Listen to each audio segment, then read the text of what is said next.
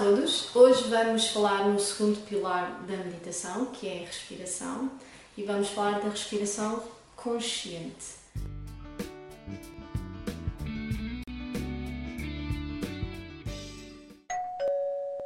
A respiração consciente tem uma grande vantagem que é levar-nos para o momento presente mas já vou explorar, já vou explorar um bocadinho isso mais, mais lá para a frente. Então, a respiração é uma função fisiológica, como vocês todos sabem, não é?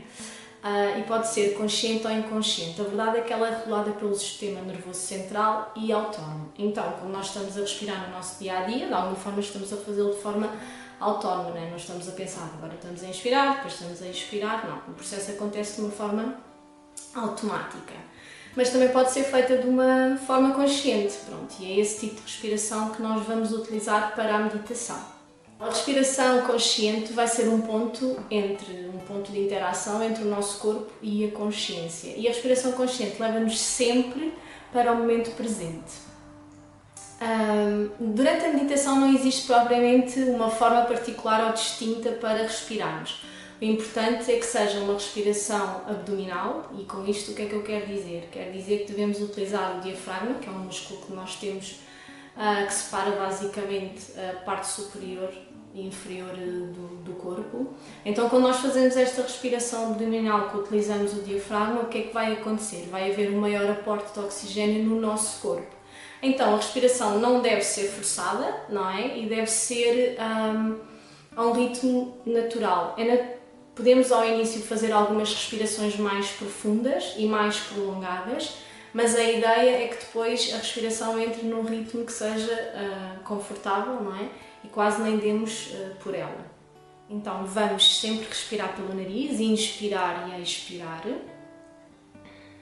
Vamos ter a boca fechada, vamos ter os olhos também fechados.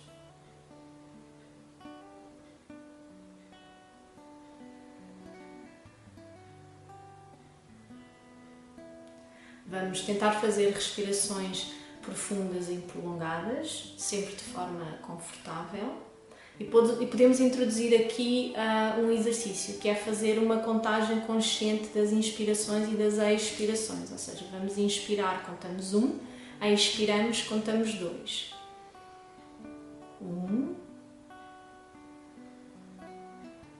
e dois. E assim sucessivamente, ou seja, sempre que inspiram, contam um expira conta 2, inspira conta 3, expira conta 4. O que é que vai acontecer se estivermos a fazer este tipo de respiração associando a contagem? A nossa mente e o nosso cérebro vão se focar na contagem e de alguma forma nós vamos poder estar mais presentes e focados na respiração.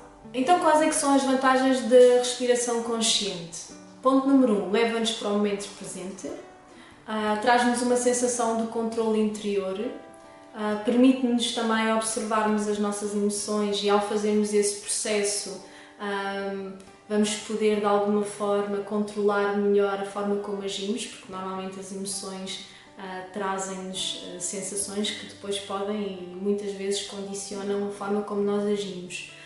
e favorece também a oxigenação do nosso corpo, o que tem vantagens a nível da nossa saúde, como a diminuição do stress e da ansiedade.